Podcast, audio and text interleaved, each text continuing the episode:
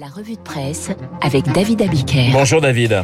Bonjour Renaud, bonjour Franz, bonjour à tous. À la une ce matin, les temps sauvages. Les temps sauvages, c'est le titre de couverture du Point ce matin, le Point qui a eu le nez creux. En photo, Vladimir Poutine, dont les sites d'information reprennent ce matin les propos cette nuit annonçant une offensive en Ukraine. Comble de l'ironie, le monde rapporte ces propos cyniques de l'armée russe qui annonce ne viser que des sites militaires. Dans un discours à la télévision, le président russe a menacé ceux qui tenteraient d'interférer. Ils doivent savoir, a-t-il dit, que la réponse de la Russie sera immédiate et conduira à des conséquences que vous n'avez encore jamais connues.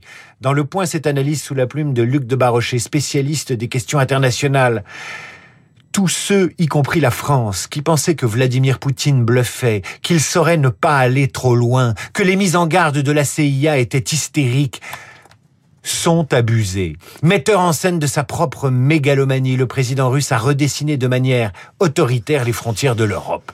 Le 1, hebdo qui Poutine déguisé en tsar de toutes les Russies à sa une, publie ce matin un texte visionnaire de la journaliste russe Anna Politovskaya, paru en 2005. Avant son assassinat, voilà ce qu'elle disait du président russe. Ce n'est ni un tyran, ni un despote né.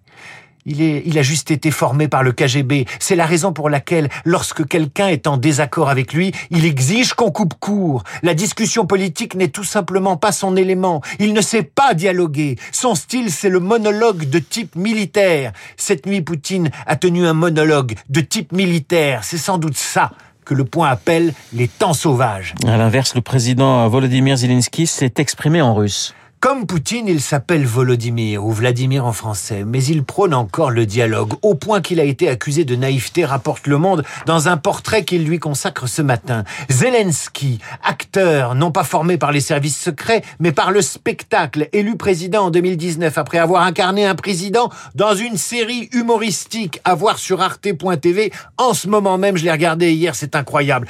Et intitulé Serviteur du peuple, la série. Zelensky donc, imaginait-il dans ses pires cauchemars qu'il devrait décréter ce matin la loi martiale et s'adresser aux Ukrainiens à la télévision comme il l'a fait vers 7 heures du matin, son pays en proie à l'invasion russe. Libération rapporte ce qu'il vient de leur dire.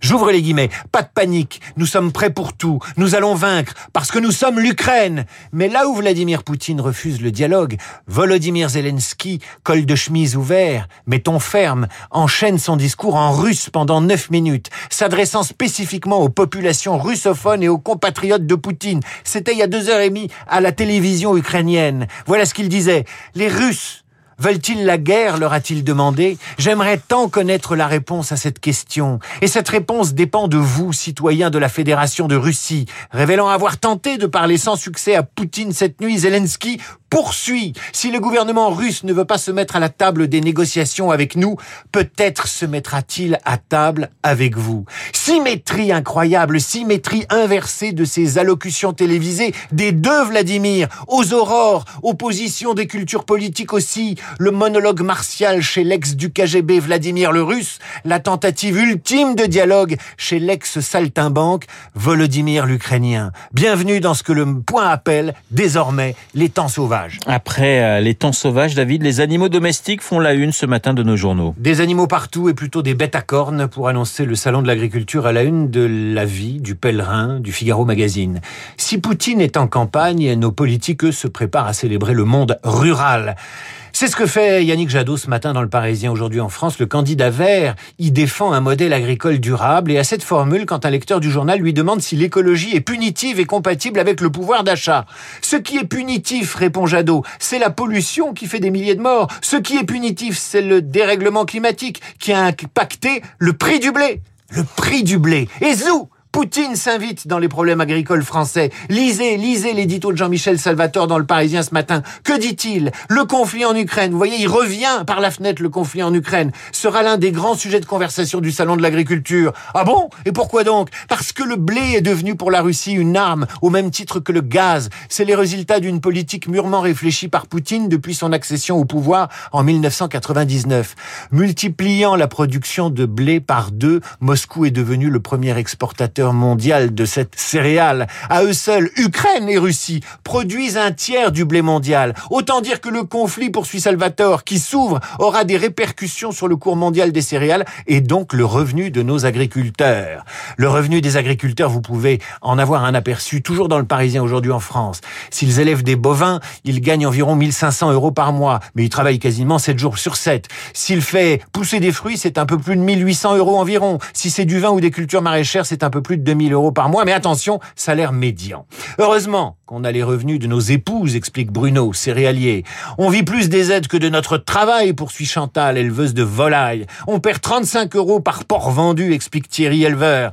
Juste à côté de ces paroles d'agriculteur, un dessin de rançon. Macron s'adresse à une vache. C'est quand même plus facile de discuter avec vous, les vaches, qu'avec Poutine. Macron à la une de Challenge. Le président a-t-il plié le match interroge le magazine économique. Marianne dit la même chose, mais autrement et cruellement. Le magazine titre cette semaine, ce n'est pas que Macron soit génial, mais ce sont les autres qui sont nuls. Les autres apprécieront. En l'espèce, ce n'est pas, euh, ce n'est plus une vache qui fait réagir, réagir le monde politique depuis 24 heures. C'est pas une vache, mais c'est un chien. Il s'appelle Douglas. Une phrase de Libération rédigée de manière ambiguë hier laisse entendre qu'un chien a reçu sa carte de militant les Républicains et donc un droit de vote aux primaires des Républicains. Il n'en fallait pas plus pour emballer les réseaux sociaux et relancer le Pécresse bashing dans tous les journaux ce matin. Les candidates sont mieux traitées dans le magazine Elle qui vient de paraître et donne la parole à Anne Hidalgo, mais également à Fabien Roussel. Fabien Roussel qui continue à défendre le droit au plaisir et sort de sa poche la photo qu'il a prise sur un menu de restaurant probablement végétarien. Regardez ce qu'il mange Et le candidat de l'ancien parti stalinien lit le menu. Perle de chia blue, moon, framboise avec des graines de chia bio au lait de coco blue matcha. Ramen de konjac aux légumes dans un bouillon mis aux nouilles de konjac. œufs pochés, carottes, choux blancs, shiitake shimeji. 10,90 euros les 100 grammes. Il y a quand même un sujet, là, lance le candidat communiste. Je respecte, mais le mec qui mange ça, c'est son choix. Mais il faut pas me l'imposer. Ce n'est pas un projet de société. La gauche Cogent existe, je la respecte, mais c'est pas la mienne. Inutile de vous dire que Fabien Roussel va faire un tabac au Salon de l'Agriculture. La revue de presse signée David Abiker, comme tous les matins sur l'antenne de Radio Classique. Il est 8h41 dans un instant, Esprit Libre avec Franz-Olivier Gisbert, l'Ukraine et la Russie.